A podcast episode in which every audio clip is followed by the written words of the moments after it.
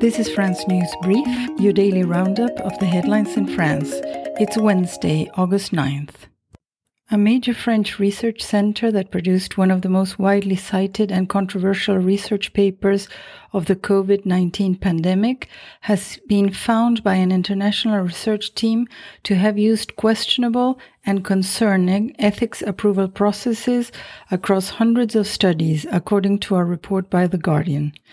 The Institut Hospitalo-Universitaire Méditerranée Infection, or IHU, is a large clinical research center in the south of France, founded by Professor Didier Raoult, who sp- stepped down in 2022 ahead of the release of findings from a government audit that found the institute conducted trials likely to constitute offenses or serious breaches of health or research regulations. The 2023 harvest in France is expected to be on par with recent years, despite the impact of mildew incidents in the Bordeaux region, according to an initial estimate published by the Ministry of Agriculture, cited by Le Figaro. Wine production in 2023 is expected to be between 44 and 47 million hectoliters, in line with the average for the past four years. Mortgage rates in France are set to continue rising over the coming months and could even reach 5%, Le Point reports.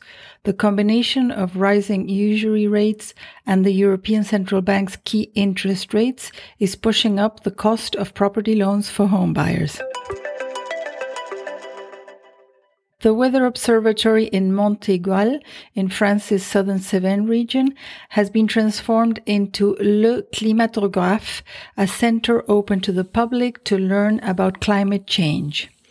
RFI reports that the French weather service Météo France has run the site since World War II until this October, when the observatory will be fully automated and will no longer require the presence of meteorologists. A hip bone found in a cave by an international team of anthropologists in France may represent a previously unknown lineage of Homo sapiens, according to a study cited by phys.org. The cave contains layers of high historical relevance, as the deeper layers represent the time period when the cave was occupied by Neanderthals, and higher layers reveal the life of anatomically modern humans.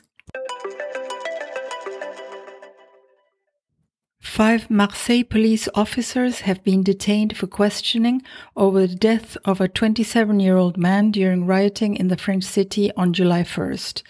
The Guardian reported that the public prosecutor suggested it was probable that the victim had died after a violent shock to the thorax caused by a flashball type projectile. Thank you for listening to France News Brief, your daily source for the latest news in France. Stay informed.